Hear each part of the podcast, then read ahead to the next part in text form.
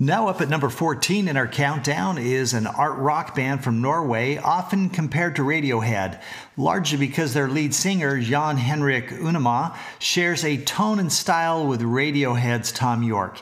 But I believe the Fireworker album proves that such a comparison isn't really fair to Gazpacho. While both can be somewhat dark and brooding, I feel that much of Radiohead's music can at times be quite self indulgent, even at times rather unlistenable and art noise.